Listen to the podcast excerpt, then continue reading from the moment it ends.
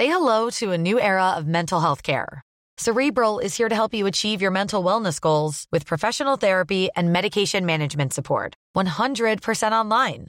You'll experience the all new Cerebral Way, an innovative approach to mental wellness designed around you. You'll get a personalized treatment plan from a therapist, prescriber, or both in a safe and judgment free space. Your cerebral therapist or prescriber will outline a customized plan with clear milestones along the way so you can get to feeling your best. With Cerebral, you're not alone in your mental health journey. We're here to empower you to live a fulfilling life. So take that first step towards a brighter future and sign up today at cerebral.com slash podcast and use code ACasts to get 15% off your first month. Offer only valid on monthly plans. Other exclusions may apply. Offer ends July 31st, 2024. See site for details. Hello. Welcome to Trendy from Tortoise. I'm John Curtice. And I'm Rachel Wolf. This week, we're talking about housing. Barely a week goes by without another announcement or plan which politicians say will help fix Britain's housing crisis. In the latest of these, the government has pledged to build hundreds of thousands of new homes in cities and on brownfield sites, not the famous greenbelt. But the truth is that over the years, nothing seems to match the scale of the challenge we face when it comes to housing. So, what we're going to do in this podcast is to look at why we are so short of housing. Having done that, we'll then discuss how the form of the tenures that people live in, whether they're renting their homes or owning their homes, how that has changed. And then finally, we'll look at public attitudes towards building more homes and what options there might be for policymakers. I'm delighted to say that we're joined to guide us through all this by Dr. Tim Leunig, an economist, and more importantly, someone who's worked as a civil servant for a number of secretaries of state with responsibility for housing.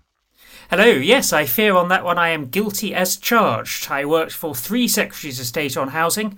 I rejoiced in the title of Economic Advisor on Housing Supply, and I achieved absolutely nothing in any of those roles, I'm sorry to say. Tim and I now work together, but I first came across him almost 20 years ago when I read one of his housing pamphlets back then for a think tank called Policy Exchange. So he has been railing against the current system for quite some time. So let's start with a number that summarizes the apparent scale of our shortage of housing. Tim, you've come up with one, I think. Yes, broadly speaking, we would need about 5 million more houses to properly solve the crisis. It's a big number, but it's not an unprecedented number. It would put us in line with European peers. So, what I think you mean by that, so correct me if I'm wrong, that this is the number of extra additional houses or flats that we would need if the supply of housing was to match the demand for housing as well as it did in the, uh, roughly in, back in the 1980s. Yes, or in earlier periods as well. Right. So we big question we've got to ask is why we've ended up in that situation. Now, um, in the meantime, of course, we're building most recently about 200,000 houses. It sounds quite quite quite a lot, Tim. Is to building 200,000 houses a year, or even the 300,000 that the government says it wants to build, is is that going to be enough to solve this crisis anytime soon? No, absolutely not. We're going backwards. Uh, we need to build probably half a million a year, particularly with the rates of immigration that we have at the moment. 200,000 won't cut it, 300,000 won't cut it. That's why prices keep rising. So, if we build 500,000 houses a year, by when might we say that perhaps we don't really have a shortage of housing? Oh, it would take at least 10 years. So, even on that scale, we're talking about a very, very big problem. Oh, yes, absolutely. It's one of the biggest problems we face as a nation today. It's a tricky problem. That's why politicians don't want to do anything about it. So, Tim, why have we ended up in this apparent mess? We've ended up in this apparent mess because we have a planning system that gives a great deal of power to local authorities to say no, and that in turn gives a great deal of power to some local people who don't want more housing. So, Tim, that is why we don't build as many houses as we need, the 5 million. But But can you just explain a bit since the mid 1980s, which is when incidentally my parents bought the house they now live in for much, much less than it would cost today? Why is there so much demand? Why do we need so many more houses than existed then? So, we need many more houses for the following reasons. Firstly, the number of households is growing. And that can be put into two parts. The population is growing, not because we're having many more children, quite the reverse, but because we have higher rates of immigration but also because we have smaller households. This has been a trend forever and a day. Older people now live alone rather than moving in with their children. Younger people expect to live on their own, although that's increasingly a dream. It, particularly, we've got a lot of older women living on their own. Female life expectancy increased particularly a little bit more than for men. They now want to live in the houses with all their wonderful memories of bringing up their children, to live in a house where the grandchildren can visit. They don't want to live in a rabbit hutch. They don't want to live with their children, and very often their children don't want their elderly parents to move in with them. So the result is more households relative to population. More households mean you need more houses. So if you were going to go back to the 1980s, then you would have had fewer old people Yes. Those old people would have been more likely to live with their family or at least live somewhere very small. Yes. We would have had more children, but much less immigration. Yes. And it is also the case, presumably, that we had fewer separated households. Yes. As well. So we had fewer women who were living separately from the people who'd born their children or their ex husbands or whatever. Yes. And this together, alongside over the last 40 years, we have consistently built fewer houses than rising demand. Has that been true throughout that period? Yes, I mean, from the end of the 1980s onwards, we built quite a lot during the 1980s, so we shouldn't characterise that as a problematic decade. But, but a question that somebody might ask at this point, Tim, is hang on, the planning regulations under which we're operating really date back to 1947. So if, we, if we're talking about a problem that arose in the 1980s, why are we looking at the planning laws rather than, for example, the fact that actually since the 1980s, the number of social renty uh, housing that's been built has been in much less uh, than it was beforehand. So why do you think that the finger of blame is at the planning system rather than changes in government policy, particularly with respect to social renting or indeed the right to buy? A lot of people would, would refer to the right to buy under Margaret Thatcher as a, a reason why we are where we are. Well, that's one of those very convenient myths used by NIMBYs to justify a lack of supply. Ultimately, we have far fewer houses per head of population than most Western European countries, and that's because we build far fewer houses than most Western European countries. We actually have the fourth highest number of social houses of any country that I can find. We're beaten only by the Netherlands, Austria, and Denmark. Uh, we have twice as many social houses per head of population as the average European or OECD country. We're definitely not short of social housing. What we are short of is people moving out of social housing, so therefore new people can't move in. That's why we have very long waiting lists. If you read Alan Johnson's wonderful autobiography, the first volume is the best one of him growing up. He talks about growing up as a social housing tenant, he talks about living there as a postman. But in those days, postmen often moved out of social housing because market housing was roughly the same price as social housing, and that freed up more social housing for people who needed it. Because we haven't built enough market housing, especially in the southeast, market housing is now very expensive. No one moves out of social housing once they get one, so no one can move in. The problem with social housing is people don't leave it, not that we don't have enough of it. But it still that still leaves the question, right? If we go back to 1971, which admittedly was the peak, we managed to build at that stage over 400,000 houses in a year. Now it's 200,000, and we've not really actually reached the target of 300,000 since the late 1970s. So there's still a question here, as it were, why is it the planning regulations seem to have had more impact from the late 70s, early 80s onwards than perhaps they did have beforehand? Or is that an incorrect analysis? Were, were we, in fact, even in the 50s, 60s, and 70s, not really building enough houses? So, what's happened in that period is that people's attitude to housing has changed.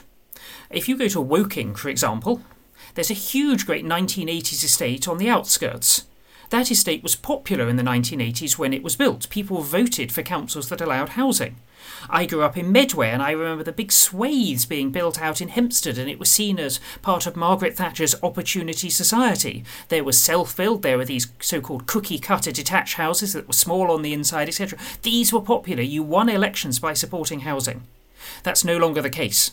Older people in particular are now a bigger share of the electorate and they're more consistently voting against housing. And remember, older people are now much more likely to be owner occupiers.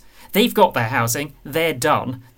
So, effectively, so far, what you've said, Tim, is we have had a very major increase in the number of households since the 1980s, partly through migration, partly through the changing nature of households. We've refused to build the number of houses we would need to match that number of households, unlike in the rest of Europe. And that that has huge consequences for people who, for example, might want to move to where the jobs are.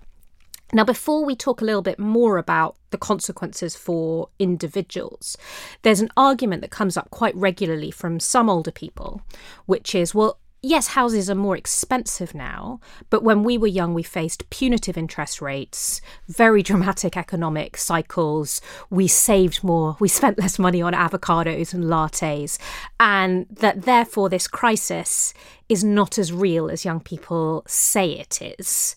Is there any fairness in that argument?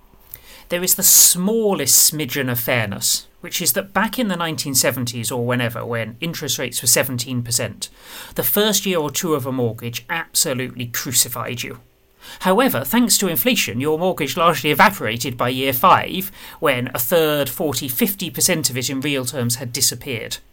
Once you'd paid a mortgage for 10 years, you were absolutely in clover back in the day, whereas today, with lower in inflation, the mortgage is high for all of the 25 or often now 30 years that it lasts. Indeed, some of us can remember the 15% bank rate uh, on Black Wednesday in September 1992. And those of us who were sitting on a mortgage at that point were going, hang on, we're going to have to pay this. Fortunately, it wasn't very long, but certainly, uh, yeah. But that, today's younger people, certainly the, the levels of interest rates they've had in the last decade have been remarkably low. But on much higher amounts, is, exactly, is absolutely. So just before we go into what's happened to people as a result of this. How much higher exactly are housing prices now? So, John, I think you had a couple of stats. Well, yeah, I mean, this is just taking, you know, the actual number. It isn't making allowance for inflation. But, you know, back in 1980, which uh, we've all learned is Rachel's favourite decade, it cost on average less than £20,000 to buy a home. By the turn of the decade, 20 years later, it had risen by four times, of course, partly inflation, to over £80,000. And now it's around £285,000. It's about 10 times uh, the average income. So the truth is that you can see how the lack of housing has helped to push the value and prices of houses up which means that for those in own occupation, they, and particularly those who bought in the 1980s, they've been sitting on an increasingly valuable asset. But Tim, this is obviously not the, this is just one side of the coin. Arguably, the impact of those at the the uh, better off end of the of our society, but it also has its clear implications and its rough edge at the other end, the level of homelessness that we now have. Yes, absolutely. When something becomes less affordable, fewer people can afford it, fewer people manage to buy it, and that's what we've seen with homes. It depends on your exact definition, but there are now a couple of hundred thousand or so people who we count as homeless. A few of them are literally on the streets, most of them are in bed and breakfast accommodation or in hostels. That includes more than a hundred thousand children now, and I think every single one of your listeners will agree that for a child to be growing up in a bed and breakfast, sometimes being moved week on week, sometimes being moved quite considerable distances, making it hard to go to school and form stable friendships, is a disaster. It's not the happy childhood that Rachel talked about in the 1980s. And all of us, I think, in this country should hang our heads in shame that we have been willing to tolerate the growth of this sort of problem to this extent. So, if we have a lot of people who can't move to where the jobs are, we have a lot of people who can't find a stable home or can't afford a stable home at all. And I think one other thing, Tim, you've talked about a lot is we also have a lot of people who can't move out from their parents if they do happen to be in a place. One other anecdotal thing I have noticed, and I don't have good evidence for, is the younger people in our office and around seem much more likely to stick with stable relationships because it presumably halves the cost of sharing or renting a flat. Um, so it has had big impacts on people's lives. If we were to build those 5 million homes in a place like London or the Southeast where there is demand for them, how much are we concreting over? What would solving the problem look like? Well, it can look like anything you like, right? So it could look like Dubai, it could look like Houston, it could look like something in between. If you want a big, scary number, we're talking about building another London. But a more sensible approach would be to make the existing London a bit denser, like the centre uh, at the moment, like places like Islington or Fulham or, or many other cities in Britain.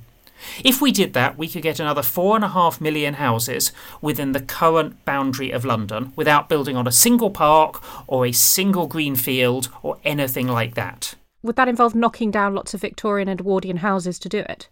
No, because most of the Victorian and Edwardian houses are the dense ones. The undense ones are the semi detached houses that were built from the 1930s, but particularly in the 1950s and 60s. And if you look at the price people are willing to pay for those houses, they are no higher per square foot. Indeed, typically they're a little bit lower than good quality terrace housing from the previous era. So, no, the Victorians are our inspiration not what we need to overcome. So, Tim, is Michael Gove therefore right in his emphasis last weekend on converting office blocks, shops, etc., repopulating our city centres. Is that part of the answer to this problem? Oh, it's definitely part of it, but it's a very small part. There aren't many spare offices that are unused in London these days. In places like Birmingham and Leeds and Manchester, that's what they're doing, and they're doing it big time. You go to the centre of Birmingham or the centre of Leeds, they are massively repopulating their centres. Those are very sensible strategies. Okay, so I think, Rachel, we should move on, yes, because we. Uh, We've talked a lot about, we've referred to owner occupation and social renting, etc., but we've not really talked about the trends because if we're short of houses, what's also now, and we're shorter of houses now than we were back in the 1980s, the way, the kinds of houses that we have and the form of occupation has changed dramatically. Let's just, for example, just take an example, owner occupation. So in 1971, we just about for the first time reached a situation where a half of the households in England were owner occupied, either people owning them outright or very often on a mortgage. We got to a peak of just over 70% in the early 2000s. And that, in a sense, was an affirmation of the Thatcherite vision of a nation of homeowners. But we've gone in now, more recently, we've gone into reverse. The figure's back down to around two thirds or so. So kind of one obvious question, Tim, is what's going on here? Why are we now fewer of us owning our own houses? So, a little bit of it is benign. People stay in education for longer, so they're a little bit older once they have an income that would allow them to buy a house. So, obviously, people in their early 20s will be less likely to be homeowners. In the late uh, 1980s, when I left school, or could have left school, some of my friends did leave school and got well paid jobs, and they were owners by the time they were 20. So that's gone. But the big thing is that houses are more expensive. I mean, you can go onto the website and type in how much can I borrow, and if you're a teacher in London, you will discover the answer is not enough.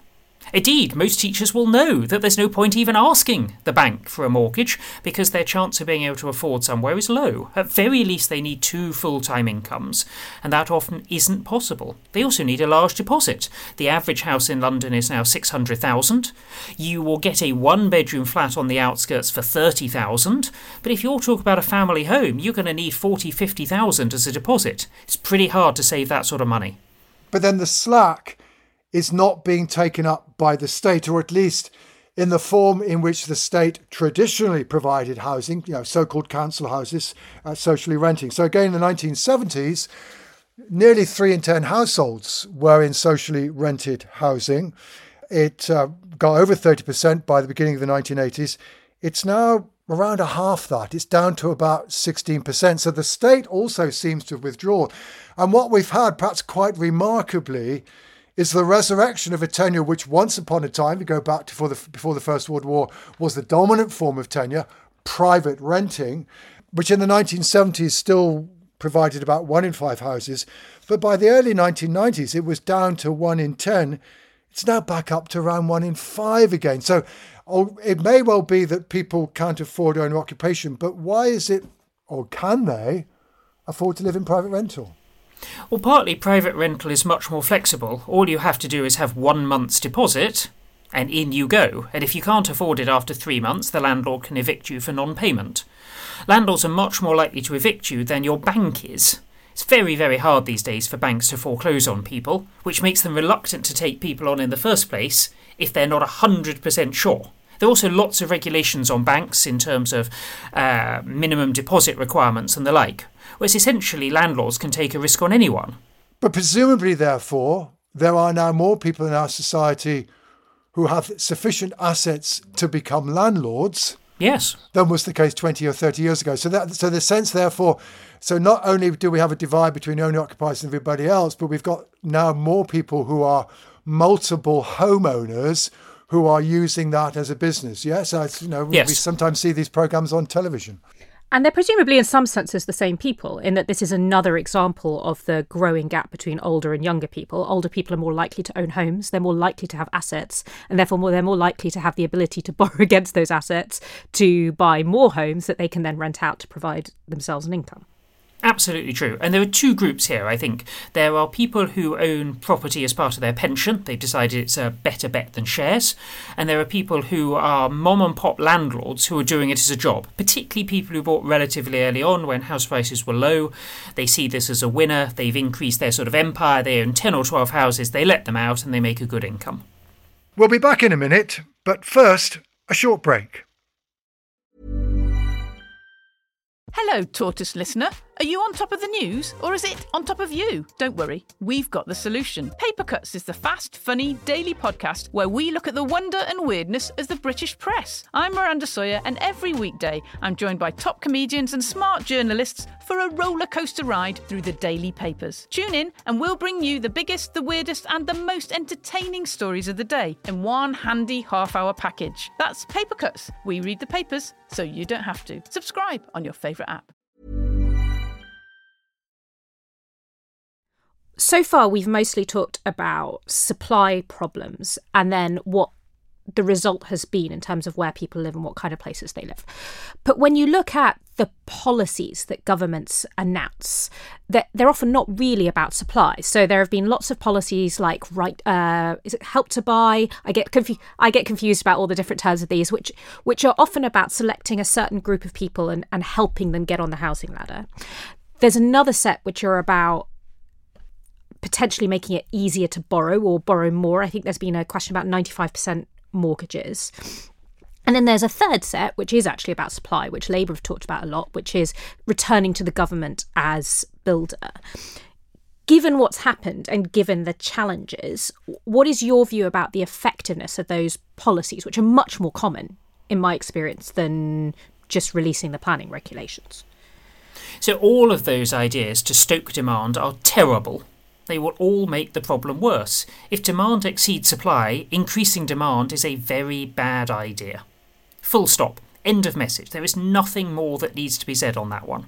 But you can see why politicians might do it because, you know, we've already referred to this, but basically those aged 25 to 34 are half as likely as those uh, in their 60s uh, to be owner occupiers, and we've you know we we've actually seen a reversal of the age gradient in tenure. So it used to be the case that people in their 30s and 40s were actually more likely to be owner occupiers than people in their 60s and their 70s.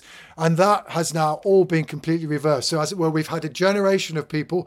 Again, it's the generation of the 70s and 80s who got into owner occupation um, and are now, you know, uh, uh, uh, rather grey around the around the edges, but they have their own occupied homes. You are the problem. Yeah, John. well, yeah, and then we are the problem. all of us. We are all owner occupiers. I think in this and discussion. then and and then the um, uh, uh, but then the next generation coming along has found it much more difficult, and they. I mean, we've still got a situation where those in their late 20s and early 30s are actually more likely to be in private renting than they are in owner occupation.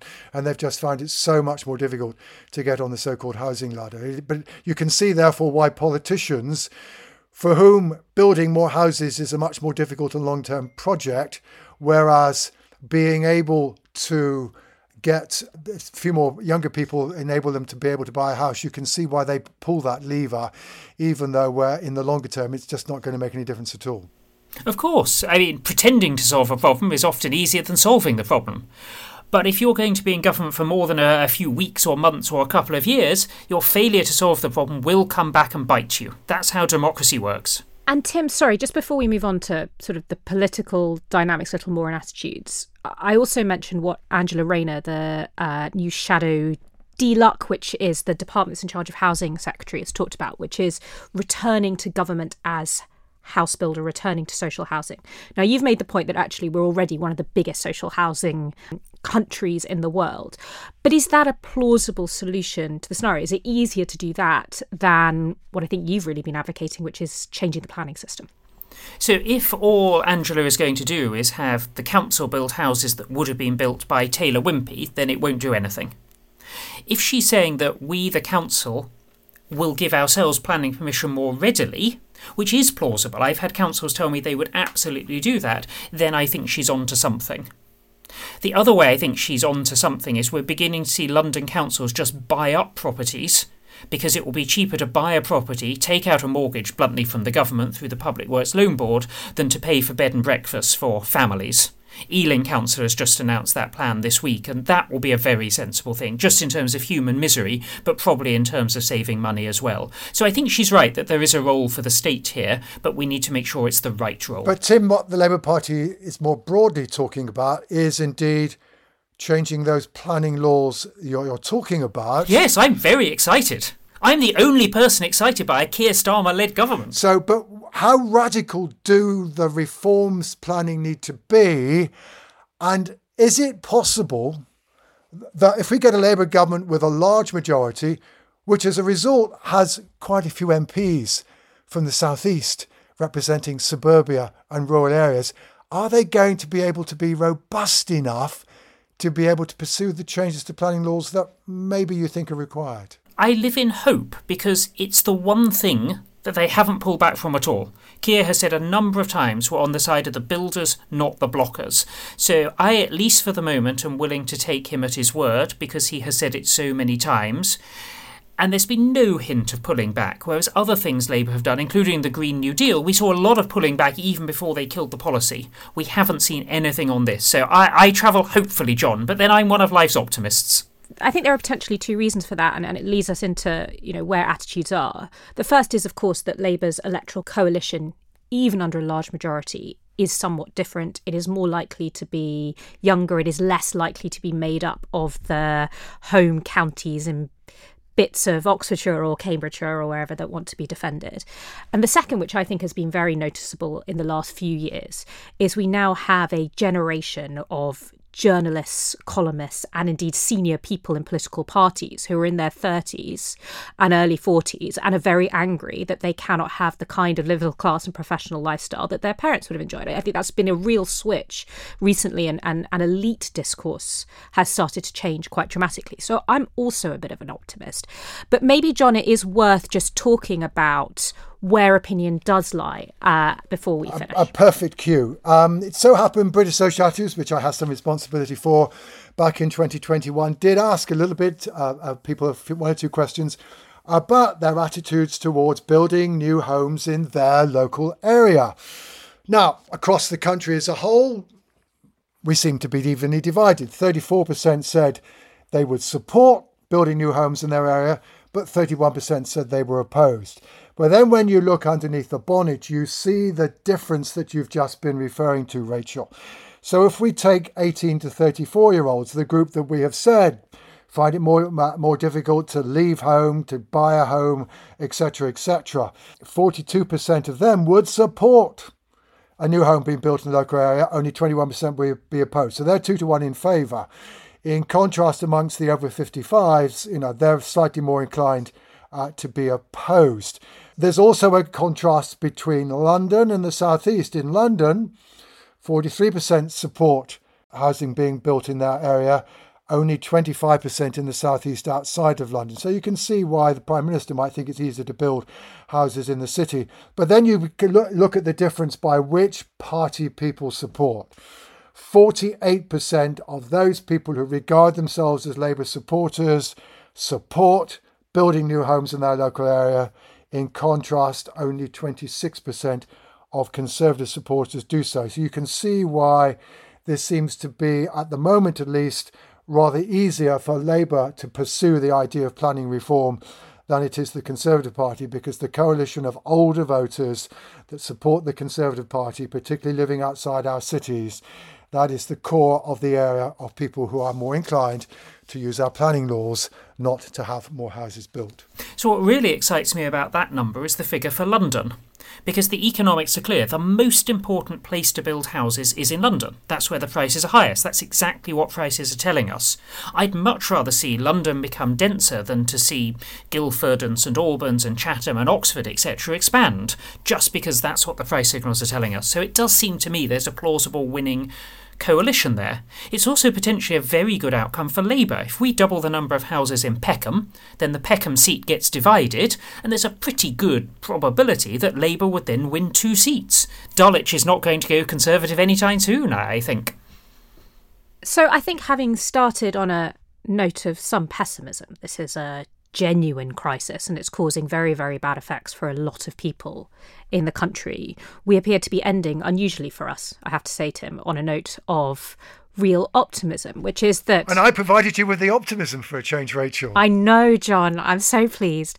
Uh, which is that the electoral dynamics for an incoming Labour government are really very substantially different than they've been for the Conservative government.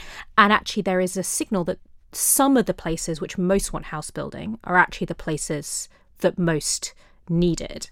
I think the other important thing that Tim you have emphasized throughout this show is this is fundamentally a question of supply and it's a question of supply strangled by our planning regulation and any other housing policy is at best fiddling at the edges or if not making it worse. And that is a unusually simple answer to a big policy problem. So I think, Rachel, you're setting out for us the possibility of a vision that now it will be Labour that tries to turn us into a nation of homeowners. So, on that brilliant note, that's it from Trendy for this week. Thank you so much, Tim, for coming and explaining what's going on. I'm Rachel Wolf. And I'm John Curtice. We'll be back again next week.